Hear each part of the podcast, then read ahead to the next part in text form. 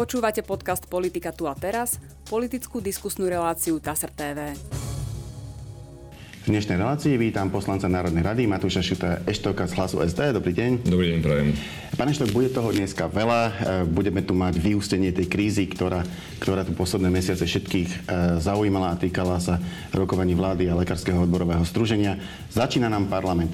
Ale otvoril by som to 30. E, výročím vzniku samostatného Slovenska. Teraz v priebehu celej jesene si postupne pripomíname rôzne udalosti, ktoré k nemu viedli.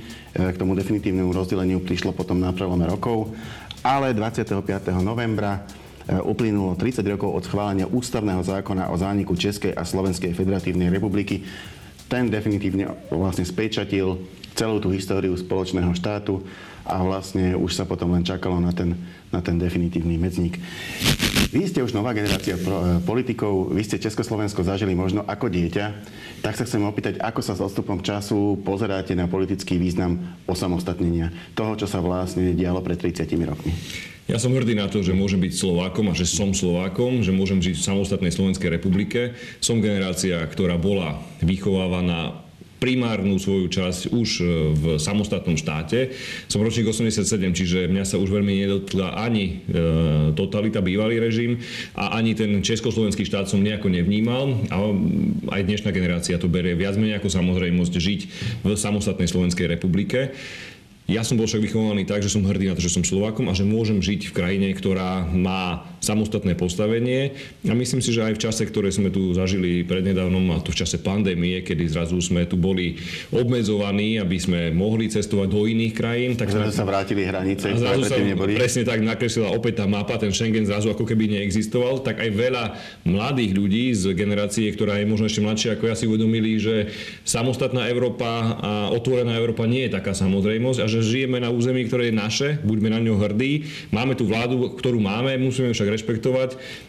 Častokrát s ňou nesúhlasíme, ale sme na území, ktoré je naše, autonómne a buďme hrdí na to, že pred 30 rokmi sa podarilo osamostatniť a myslím si, že dnes sú spokojné obe štáty. Aj Česko si ide svojou cestou, aj Slovensko si ide svojou cestou a verím, že nás čaká ešte dlhá perspektívna budúcnosť, aj keď na tej ceste e, možno, že niekedy zaváhame, tak ako z môjho pohľadu teraz e, Slovensko nie je na dobrej ceste. Verím, že už bude kráčať len tou, tou lepšou a nie takouto trnistou ako teraz. No, e, uvidíme určite by túto cestu. Každý e, politik hodnotil inak, aj podľa toho, či je v opozícii. Samozrejme. Opozícia je vždy kritickejšia, vláda je Vláda samozrejme vidí skôr to, čo sa podarilo. Ale dostaneme sa aj k tomu, čo sa podarilo, čo sa nepodarilo, lebo tu máme veľmi konkrétnu tému rokovaní vlády s Lekárskym odborovým združením. Prečítam správu, ktorá e, hovorí o tom, že sa podarilo niečo dohodnúť. 26. novembra to vyšlo, je to správa TASR. Vláda a lekársky odborári na sobotnejšom rokovaní vyriešili otázku platov lekárov a dohodli sa. Informoval o tom premiér Eduard Heger, ministerstvo zdravotníctva e, podľa neho a tak ďalej a tak ďalej. Ale je tu citát, kríza je zažehnaná. Nečaká nás kolaps nemocníc, dohodli sme sa, našli sme zhodu aj na 8. bode memoranda. Je to najväčší kompromis, aký sme mohli dosiahnuť. Vyhlásil premiér s tým, že vláda ustúpila pri požiadavke Lekárskeho odborového združenia, ktorá si vyžiadala ešte 40 miliónov eur navyše. Tak prvá otázka logická na základné hodnotenie. Ako túto dohodu vy hodnotíte? No, z môjho pohľadu vláda nemala inú možnosť. Mala dve možnosti. Buď sa dohodnú, alebo by na Slovensku začali zomierať ľudia. To sme dlhodobo tvrdili. Bohužiaľ vláda tú situáciu podcenila a možno, že začnem od toho celého, čo to celé spustilo. A to bola pandémia, o ktorej sme tu už hovorili, pretože už počas nej sme si uvedomili, že tí zdravotníci tu jednoducho hrajú kľúčovú úlohu pre spoločnosť a vtedy sme im tlieskali na balkónoch. Bohužiaľ, pri tejto vláde to ostalo tak, že ostalo to iba pri tomto potlesku. Už na konci druhej vlny e, zdravotníci signalizovali, že sú nedocenení a budú mať určité požiadavky nie len v zmysle platových, ale aj v zmysle toho, aby to zdravotníctvo fungovalo lepšie. A to, lebo, lebo aj vtedy sa, e, sa robili kompenzácie najmä za tie činnosti, ktoré súviseli s pandémiou. To by zase nebola pravda. Tie kompenzácie tu boli, to máte pravdu, ale keď ich porovnáte minimálne s okolitými krajinami V4, tak boli smiešne. Bo, neboli na ani z časti takej úrovni, ako si zastabilizovali svoj zdravotný personál. Češi, Maďari alebo Poliaci. Čiže podľa vás tie peniaze boli... sa mali, mali tam dať vtedy? Presne tak. Už vtedy si tie krajiny uvedomovali, že počas pandémie jednoducho ten lekársky celý zdravotnícky stav bol vyčerpaný a preto si ich snažili sa zastabilizovať, dať im lepšie platy a nezabudli na nich. U nás vláda tým, ako zatlieskala zdravotníkom na balkónoch, tak pre ňu to bolo vybavené. A to signalizovali aj zdravotníci. My dokonca v hlase sociálna demokracia sme dvakrát navrhovali pri štátnom rozpočte, aby sa rozpočet pre zdravotníctvo navýšil, bol to dvakrát návrh o 500 miliónov, ktoré mali ísť aj na platy zdravotníkov, ale aj na riešenie tej celej zdravotníckej situácie v slovenskom zdravotníctve. Vláda to tak ako každý jeden náš návrh odignorovala, odignorovala lekárov. Tí sa potom ozvali na konci druhej vlny, kedy signalizovali už na jar tohto roku, že prídu s určitými požiadavkami a tie, ak nebudú naplnené, postupne idú, idú do štrajkovej pohotovosti a postupne, ak táto štrajková pohotovosť nepríjme vládu k rokovaciemu stolu a nezačnú rokovať, tak jasne povedali, že začnú podávať výpoveď. Ja si tú situáciu pamätám, bolo to pred začiatkom leta, kedy na toto bohužiaľ aj premiér Heger, aj minister zdravotníctva reagovali s tým, že oni si počkajú, koľko tých výpovedí nakoniec bude a nebrali tú situáciu vôbec na, na nejakú reálnu úroveň úroveň. A tak prešlo leto. Vieme veľmi dobre, čo, čím sa vláda zaoberala počas leta, že to nebola riešenie situácie na Slovensku, ale riešenie samých seba, vnútorné spory medzi Sulíkom, Matovičom a tak ďalej.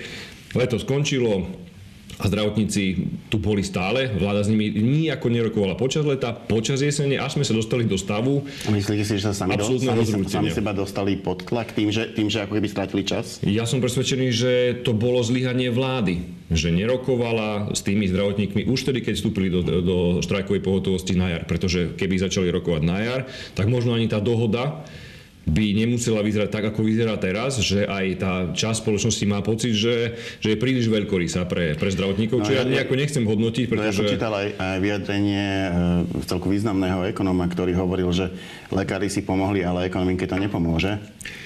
Preto hovorím, vláda mala so zdravotníkmi sedieť za rokovacím stolom už na jar. Už vtedy tá situácia sa dala vyriešiť, nemusela byť takto vyhrotená, vyšpičkovaná, že jednoducho sa kompromis hľadal enormne ťažko a už v momente, kedy ste tu takmer kompromis mali, vstúpil do celého rokovania minister pre všetko Igor Matovič, ktorého jediným cieľom bolo nie nájsť dohodu a kompromis s lekármi, ale rozoštvať ich medzi sebou pretože prišiel s ďalšou svojou atomovou bombou, ktorá nemala znamenať vyriešenie situácie v zdravotníctve. Konec koncov to povedali aj všetci oslovení lekári, že toto nie je riešenie, ale je to iba ďalší bláznivý nápad Igora Matoviča. Vstúpil do týchto rokovaní a vyzeralo to na chvíľku tak, že je po dohode, že je to jednoducho ohrozené a v tomto prípade enormne zlyhal premiér Heger, ktorý si ukázal, že nie je autonómny, keď tam pustil ministra financií do týchto rokovaní a ohrozil tak možnosť dohody. Nemáte pocit, že to ale malo istú logiku, lebo e, tam, tam sa to pomerne dlho kritizovalo v tom, že dobre, rokuje pán minister zdravotníctva, e, ale pán minister zdravotníctva jednoducho na to, aby mohol dať nejaké peniaze e, lekárom, potreb, potrebuje tie peniaze. A tie zase má na starosti minister financií. To znamená, tam bola potrebná istá koordinácia Viete, medzi, medzi nimi, aby, aby sa k tej dohode e, dalo dospieť. Čiže ja tam tú logiku no, vidím. My už sme boli bohužiaľ v situácii, kedy sa toto malo stať premiérskou témou. Zdravotníctvo mm. v takom stave, ako je, malo byť premiérskou témou, malo byť prioritou premiéra Hegera, ktorý síce o tom hovorí, koľko už veľa v zdravotníctve urobili, ale na konci dňa neurobili nič. Mal si to zobrať premiér a ja som už bol, pritom keď, e, keď e, tu bola vláda Petra Pellegriniho, bol som vedúci úradu vlády, viem, ako vtedy fungoval e, vtedajší premiér, keď bolo niečo premiérskou prioritou, tak on sa nepýtal ministra financií, že či teda by mu dovolil alebo niečo. Ak je raz autonómny a silný premiér a zoberie si niečo za svoju tému, tak vstúpi do tých rokovaní rozhodne, povie, že to je takto a minister financií už iba dostane úlohu, aby tie, tie zdroje našiel. Bohužiaľ v tomto prípade sa premiér Heger stiahol, ukázal, že jednoducho nie je tým premiérom autonómnym, že šéfom koalície je Igor Matovič, on je jeho šéf, konec koncov premiér Heger to aj priznal, že on je iba podriadený štyroch koaličných lídrov, ktorých v koalícii mal. Tak tam je isté, isté prekríženie e, v tak, tom zmysle, že z hľadiska e, líder najsilnejšej koaličnej strany je Igor Matovič, e, predseda vlády je Eduard Heger. To znamená, býva, býva, býva zvykom na Slovensku že to býva tá istá osoba, ale napríklad aj vo vašom prípade to tak nebolo. Preto hovorím, že ani, ani v prípade Petra Pellegriniho to tak nebolo a áno. viete to porovnať vtedy, vtedajší premiér Pellegrini bol autonómny, konec koncov už aj dnešný komentátori rôznych pravicových denníkov o tom píšu iba minimálne v porovnávaní, kedy premiér Pellegrini bez e, váhania odvolal vtedajšieho prezidenta policajného zboru pána Gašpara, keď toho nebol schopný urobiť minister Drucker. On to urobil za 24 hodín. Viete veľmi dobre, že vtedy to vyvolalo napätie u vtedajšieho šéfa Smeru, pána Fica. Ale premiér konal Vtedy sa ukázalo, že má svoju autonómnosť. Peter Pellegrini bol autonómnym premiérom, Eduard Heger je bohužiaľ iba bábkou v, v rukách Igora Matoviča a tieto jednania zdravotníkov to iba ukázali jednoducho. Pustil tam Igora Matoviča, ten prišiel s ďalšou atomovou bombou, potom samozrejme prišiel s, so statusom plným nenávisti, ktorý nemal za cieľ nič iné, iba to isté, čo tá atomová bomba. Nakoniec sa z tých rokovaní stiahol a vláda urobila to, čo bolo jej povinnosťou, pretože v ústave máte napísané, že Slovensko musí garantovať e, zabezpečenie zdravotnej starostlivosti pre svojich občanov. Ak by toto nenastalo, tak potom tá vláda tu nemá čo robiť. A tak aj parlament ju zaviazal k tomu, aby tú dohodu dosiahla. To znamená, splnila aj e, tú požiadavku uznesenia parlamentu. Bohužiaľ, ja mám dneska pocit, ešte k tomu no. sa vrátim, že, tá, že súčasná vláda si neuvedomuje ústavné postavenie, že vláda je podriadená parlamentu a ak parlament ju raz niečomu zaviaže, tak to pre ňu platí. Myslím, že stále tu máme uznesenie parlamentu, ktoré zaviazuje vládu, aby prišla do Národnej rady vysvetliť, aké kroky idú príjmať v rámci zdražovania. Do dnešného dňa sa vláda neunúvala, myslím, že už je to 3 mesiace schválené. Vláda do dnešného dňa neprišla. Oni jednoducho pre nich to riadenie štátu je ako hurvinek válku. Oni tomu nerozumejú, Bohužiaľ výsledkom je aj to, že kde sa Slovensko za 2,5 roka tejto vlády dostalo. Poďme teraz k vám, eh, lebo samozrejme kritizujete vládu, ste opozičný politik, eh, ale aj vy ako hlas ste sa k niečomu zaviazali. Ja to tu prečítam. Nezaradení poslanci pôsobiaci v hlase SD podporia v parlamente všetky návrhy, ktoré vzídu zo sobotnej dohody vlády s lekárskymi odborármi. V diskusnej relácii TA3 v politike to avizoval šéf hlasu Peter Pellegrini uvádza TASR a ja som si hneď poznamenal dobre všetky veci, ktoré súvisia s tou dohodou, podporíte. Lenže na to, aby sa mohli tie peniaze vyplatiť, je potrebné, aby prešiel štátny rozpočet, ktorý ale podporiť nechcete. Nevidíte v tom nejaký rozpor? Tak ako ste povedali, my podporíme všetky zákony súvisiace s tým, aby boli naplnené požiadavky lekárov. S tým nemáme problém eh, zahlasovať za a myslím, že všetkých 11 poslancov hlasu sociálna demokracia zahlasuje za a pri štátnom rozpočte naše stanovisko absolútne jasné. Budeme proti tomuto štátnemu rozpočtu. Uh, pretože... Z akých, akých dôvodov? Máte nejaký, povedzme, Saska má úplne principiálny dôvod, ktorým proste, ktorý oni tvrdia, že cestou vlak tých, nejde? Tých dôvodov je niekoľko. Za prvé je to rozpočet absolútnej beznádeje. Ak si pozriete tie čísla, tak e, táto vláda ide pracovať s celkovými finančnými prostriedkami v hodnote 35 miliard eur. Ak sa pozriete na rozpočet vlády Petra Pellegriniho, bola to polovica. Rozpočet je na úrovni 18 a 19 miliard. Ak by tieto peniaze smerovali do, na pomoc ľuďom, Dobre, báme sa o tom, ale vidíte tam obrovský priestor a obrovský e, percentuálny podiel celého tohto balíčka je iba v akýchsi rezervách, na ktorých sedí súčasný minister financí Igor Matovič a on bude rozhodovať o tom, komu dá, komu nedá, akú zase šialenú atomovku sa rozhodne zhodiť na, na Slovensko a toto my jednoducho nemienime, nemienime akceptovať. Konec a budete, budete akceptovať tu, lebo, lebo to druhé znamená rozpočtové provizorium, e, zase v tom, v tom rozpočte sú projektované veľké peniaze, vyše 3 miliardy, eh, jednak na pomoc firmám, jednak na pomoc jednotlivým občanom, ktorí sú poškodení aj infláciou, aj to energetickou krízou, veď tie čísla jednoducho ukazujú, že sa dostávajú do problémov. Padne to, eh, padne to veľmi výrazne, ak sa pôjde do rozpočtového provizória. Čiže aj, aj, aj s týmto rizikom, že toto budete musieť odkomunikovať voličov, aj s tým idete do toho, že tento rozpočet jednoducho nie. No v prvom rade my sa určite nedáme citovo vydierať súčasnú mhm. koalíciu a povedali sme jasne, že sme pripravení baviť sa o podpore rozpočtu za jasne stanovené podmienky, že my podporíme rozpočet, ak sa jasne dohodneme na termíne čo najskorších predčasných volieb. Pretože nič nemôže byť horšie pre túto krajinu ako to, ak táto vláda bude pokračovať. Ak znamená neschválenie rozpočtu to, čo už povedal myslím, že v nedelu v jednej televíznej debate podpredseda parlamentu pán Pčolinský, že ak sa vláda, a toho citujem, ak sa vláda nedohodne na schválení rozpočtu, respektíve ak rozpočet neprejde v parlamente, tak oni, hnutie Sme rodina, ide sa baviť s opozíciou o termíne predčasných volieb. Myslím si, že toto je najlepšie riešenie pre Slovensko, ako sa môže nájsť. A my už len z tohto máme povinnosť hlasovať proti rozpočtu, respektíve rozpočet nepri, e, nepodporiť. A kto to podľa slov podpredsedu parlamentu, pána Včelenského, má znamenať predčasné voľby, je povinnosťou každého opozičného politika, a teraz sa tu otvára obrovská otázka, kto v skutočnosti tým opozičným politikom je, pretože v hlase sociálna demokracia to hovoríme jasne. My tento rozpočet nepodporíme a chceme predčasné voľby. Myslím si, že nie, podobnú argumentáciu majú aj kolegovia zo Smeru. ale ja som do dnešného dňa nepočul jednoznačné stanovisko ľudí, ktorí sú v opozícii e, vedení pánom Sulikom. SAS dneska je, nevieme, či je opozícia, alebo čo je. Od ľudí, e, ktorých vedie pán Taraba, sme to jednoznačné stanovisko nepočuli.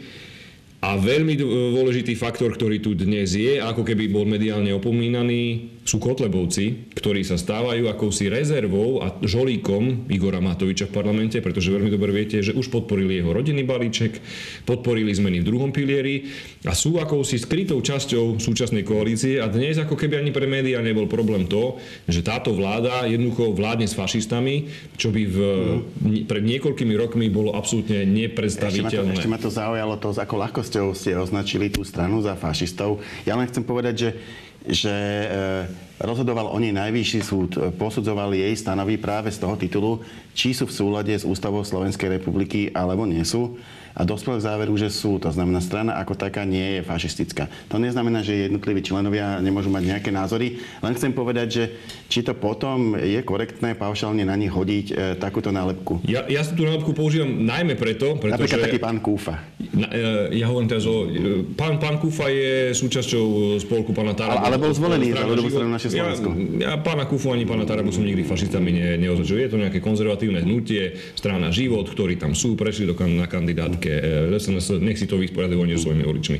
Ale hovorím o súčasnom torze poslaneckého klubu ľudovej strany naše Slovensko Mariana Kotlebu a ja ich nálepkujem tak, nie preto, že teraz e, ich chcem to nálepkou označiť, ale preto, aby si to uvedomila Igor Matovič, pretože Igor Matovič e, pred niekoľkými rokmi práve na adresu ľudovej strany naše Slovensko povedal, že to sú fašisti. Tak preto sa aj pýtam, aj verejne kladem túto otázku, či mu dnes nevadí, že vládne spolu s fašistami. Igor Matovič ich nazval fašistami a ja preto používam tento termín fašisti. A ja, aj celá strana hlasí, nesmierne ctíme odkaz SNP. A bohužiaľ, toto sú tí ľudia, ktorí keď Marian Kotleba bol šéfom bansko VUC, tak na sviatok SNP vyvesil z úradu čierne vlajky. To je niečo, čo ak toto nie je fašizmus, tak potom neviem, že čo, ale opakujem, ja tento termín použijem iba preto, pretože ho použil Igor Matovič a tak mu dávam, aj verejne e, ho konfrontujem s tým, že mu nevadí, že vládne spolu s fašistami a často ani mnohým novinárom. To Ešte by som vás raz popravil v jednej veci. Hovorili ste, že sa nevyjadrila SAS k rozpočtu, ale ja som tu mal Sulika e, a pán Sulik úplne jasne povedal, že o tomto návrhu rozpočtu, ktorý je teraz, nebudú ani len rokovať, je pre nich úplne nepriateľný. Kritizoval, že neobsahuje výdavkové limity, ktoré sú inak schválené v zákone. Mimochodom, ale e, bola tam aj reakcia rezortu sociálnych vecí.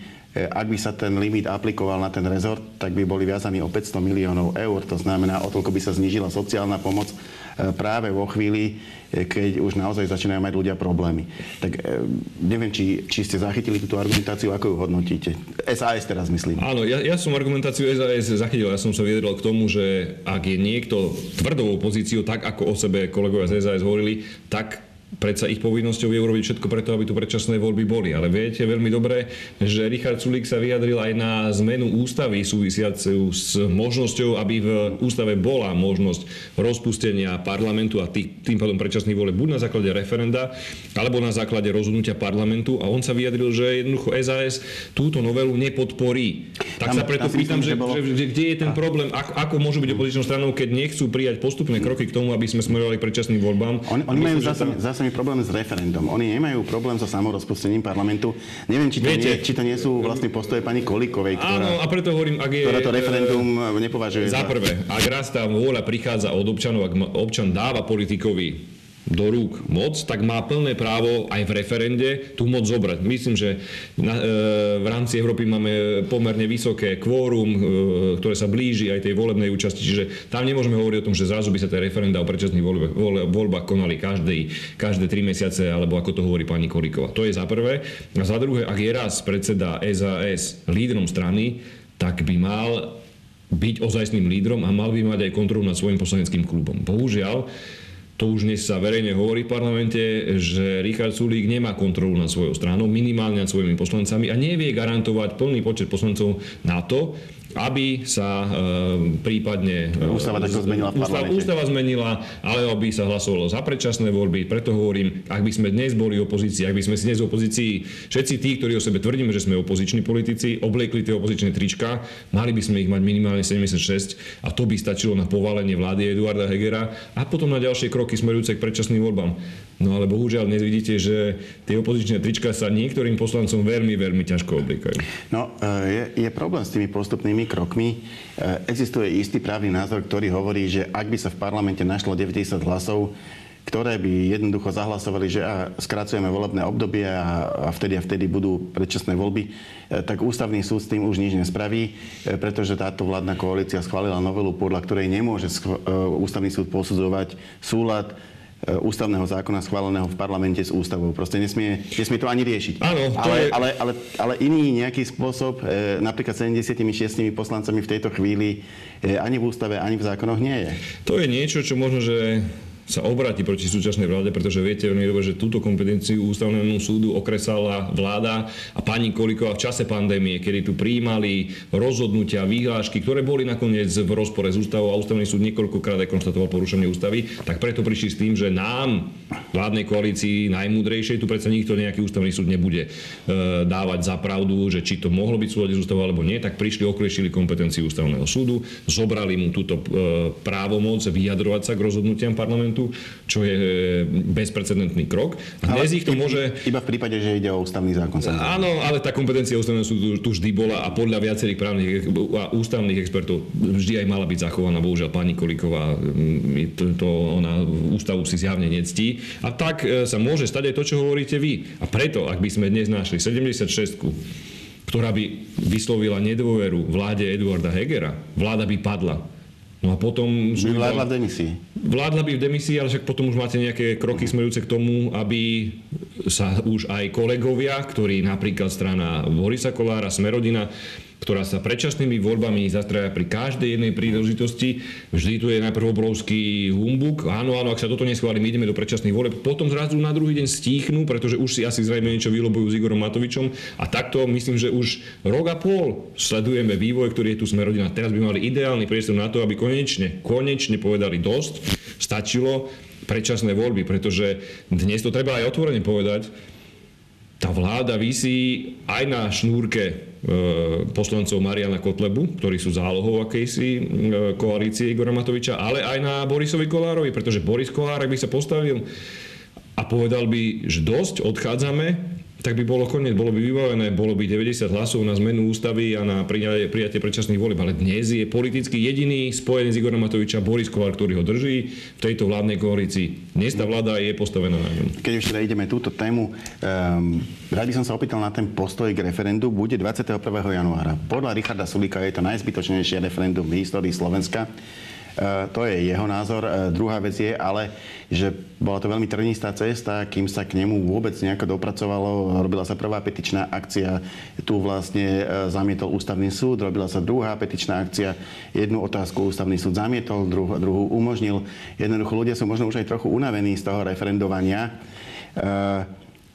Ako sa k tomu budete stavať? Budete teda robiť nejakú väčšiu kampaň, aby ste ich presvedčili, proste, aby, aby, aby bola vôbec šanca, že to referendum bude na niečo, že tam príde veľa ľudí, eh, alebo teda ako budete prakticky postupovať, keď sa bude blížiť ten 21. január? Ja tu absolútne nemôžem súhlasiť so slovami pána Sulíka, pretože pre nás, vlastne sociálna demokracia, je referendum jeden z najväčších výdobytkov demokracie. Je to jeden z pilierov, ktorých v ústave máte zadefinované. Je to vôľa ľudu vyjadriť sa k veciam verejným, pretože v rámci e, parlamentu je to prenesená moc, ktorú máte od občanov a občania, ak sa rozhodnú, že to referendum chcú, aby sa konalo, je povinnosťou politikov aby to rešpektovali. A z môjho pohľadu, ak chceme tú spoločnosť nejako občiansky vychovávať, pretože dnes máte referendum o tom, zajtra môže byť o niečom inom, môže byť aj o dôležitejších otázkach, z môjho pohľadu, ak môžem hovoriť aj za mladú, novú generáciu, tak by to malo byť akousi samozrejmosťou, tak ako to máte v vyspelých e, krajinách Európy, že tí ľudia na to referendum idú, pretože berú to ako svoju občanskú povinnosť, svoju výmoženosť, možnosť, ktorú tu majú. A obzvlášť taká nová demokracia, ako je Slovensko, že tu máme 30 rokov samostatnosti, od bývalého režimu už uplynul nejaký čas a mali by sme si o toto vážiť, že za minulého režimu tu takáto možnosť nebola. Dnes ju máme a ignorujeme ju. A to teraz sa bavím o akomkoľvek referende. Či to je referendum za rodinu, či to je referendum o predčasných voľbách. Jednoducho, veď každý má možnosť tam ísť a povedať, že nie. Nech tam Richard Sulik ide a povie, že nie, ja nesúhlasím s referendum. Alebo nech tam, my tam pôjdeme a povieme vlastne sociálna demokracia, že sme za to, aby sa to ústava zmenila tak, aby sa to referendum konať mohlo. Takto to budeme komunikovať aj my a budeme vyzývať aj našich sympatizantov, aj voličov, aj členov, aby na to referendum išli a aby bolo čo najúspešnejšie. Samozrejme, všetky objektívne okolnosti, ktoré tu sú, sťažujú tú úspešnosť referenda, pretože na to potrebujete 50%, je tam nešťastný termín, už to referendum v podstate ostalo oklieštené, ale ešte raz, my musíme rešpektovať tú vôľu ľudí, ktorí sa na tej petícii vyzbierali. V tom prvom referende, kedy sa sme tam, tam primárne iniciálovi my, tak bolo viac ako 600 tisíc podpisov nazbieraných. Teraz to bolo viac ako 400 tisíc podpisov, čiže je tu nejaká masa, milión ľudí, ktorý si želá, aby takéto referendum bolo urobené. No, Bohužiaľ, milión, ale sú to, lebo, lebo sa môžu jasne, jasne, ja, ja, preto hovorím, že nie sú to ľudia, ale sú to podpisy. Máte no. milión podpisov, ktoré sú dané. Samozrejme rozumiem, že o, o prekrývanie, ale je to nejaká masa ľudí, ktorú rešpektovať musíte. Pani prezidentka sa rozhodla požiadať ústavný súd. My to rešpektujeme, aj keď hovoríme, že pani prezidentka koná vtedy vždy, keď nemusí. Ústavný súd nejako rozhodol. Výsledkom toho je referendum iba o jednej otázke my v hlase sociálna demokracia na referendum určite pôjdeme a aj všetkých našich sympatizantov budeme k tomu lámať, aby tam išli. E, moja posledná otázka e, bude k bodu, e, ktorý vlastne na tejto schôdzi budete už len doriešovať. Bola tu mimoriadná schôdza, kde parlament už po 8 krát rokovala vyslovení nedôvery ministrovi vnútra Romanovi Mikulcovi. Je to naozaj akýsi evergreen tejto vlády. Myslím si, že žiadny iný minister tak často nebol konfrontovaný s vyslovovaním nedôvery. Prebehne teda to 8. hlasovanie, jednak aký bude postoj poslancov, nezaradených poslancov, ale ktorí sa hlásia k strane Hlas SD. A jednak, e, či si myslíte, že tentokrát je reálna šanca na to, aby po druhýkrát v histórii Slovenska prišlo k vysloveniu nedôvery členovi vlády, e, alebo to bude ako tých prvých 7 krát v podstate len také formálne završenie tej schôdze? No, my všetci v hlase sociálnej demokracie budeme určite 11 hlasovať za odvolanie pána Mikulca. Áno, vy hovoríte o tom správne, že je to bezprecedentné, že už 8 krát pána Mikulca ideme odvolávať, ale vždy tie dôvody každého jedného odvolávania už teraz 8 krát pretrvajú. To nie je tak, že my urobíme odvolávanie, na tom odvolávaní minister Mikulec všetko vyrieši a už ten dôvod netrvá. On nevysvetlil ani jeden dôvod jeho odvolávania, či už sa bavíme o krivení spravodlivosti, či sa už bavíme o zákazkách, ktoré dával pre svojho brata, či sa bavíme o tom, ako sú zneužívané orgány činné v trestnom konaní, či sa bavíme o tom, ako nezvládol utečeneckú krízu, ako prideloval zákazky napriamo ľuďom, ktorí pracovali pre Olano, absolútne netransparentne, o čom rozhodol aj úrad pre verejné obstarávanie. Pamätáte si dobre to praženie rezňov na ukrajinskej hranici, kde to robil kamarát Eduarda Hegera a tak ďalej a tak ďalej. A najmä tu máte migračnú krízu, ktorú minister Mikulec absolútne nezvláda. Prvýkrát za 15 rokov fungovania Schengenu tu máme zatvorené hranice, kde nám ich zatvorilo Rakúsko aj Česko, pretože oni si chránia svoje územie. Tak inak im by zase zavreli Nemci. No, veď, veď práve preto, ale aj oni si nechcú dopustiť to, aby sa na ich územie dostali nelegálni migranti, pretože ak sa bavíme o migrantoch, ktorí tu dnes sú na hranici s Českou republikou, tak to nie sú ľudia utekajúci pred vojnou z Ukrajiny. Tých samozrejme máme povinnosť ako ľudí utekajúcich pred vojnou prijať, postarať sa o nich. Ale tu sa bavíme o ľuďoch, ktorí prichádzajú cez tú maďarskú hranicu a sú nelegálnymi migrantami. A ano, už sa, asi zo Sýrie sa ukazuje. Viete, oni vám síce povedia, že sú zo Sýrie, ale veľká časť, ktorá bola chytená najmä v Čechách, tak to boli utečenci z Maroka, pretože je mhm. obrovský problém aj zatriediť tých ľudí, odkiaľ sú, nemajú pasy, nemajú daktyloskopiu. Teraz tu bolo podozrenie na to, kde policia e, sa k tomu do dnešného dňa jasne nevyjadrila, že medzi tými migrantami mohol byť aj človek, ktorý bol v minulosti podozrený z terorizmu. Čiže takéto obrovské ohrozenie bezpečnosti Slovenskej republiky tu zapričinil Roman Mikulec a jeho policajný šéf pán Hamran, ktorí tú situáciu absolútne nezvládli. Ak by konali rovnako zodpovedne, ako konali ich kolegovia v Rakúsku a v Česku, tak dneska takejto situácie nemusíme čeliť. A asi ani Roman Mikulec by nečelil ďalšiemu odvolávaniu. A čo sa týka na tie počty, tak vracím sa opäť iba k tomu, že tu sa ukáže, kto je opozičný a kto nie. Ja evidujem nejaké vyjadrenie e, strany SAS, že časť ich poslancov zahlasuje za odvolanie pána Mikulca tak iba sa pýtam, že prečo iba časť, či teda tej zvyšnej časti nevadí všetko to, ako minister Mikulec zlyhal už iba pri tomto jednom prípade e, nezvládnutia ilegálnej migrácie. No a je tu ešte čas poslancov z, zo znutia Sme rodina, ktorí tiež majú dôvody na odvolanie pána Mikulca, takže uvidíme. Myslím, že to bude veľmi tesné.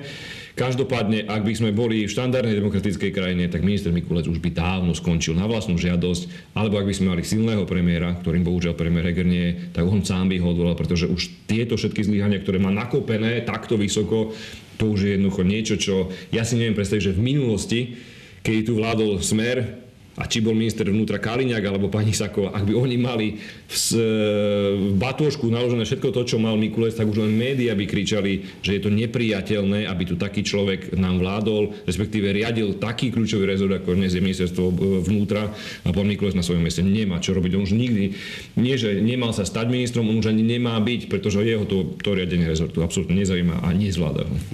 Tak týmto vašim komentárom, vašim názorom eh, končíme našu dnešnú diskusiu. Ja vám Ďakujem za účasť nej. Veľmi pekne ďakujem za pozvanie.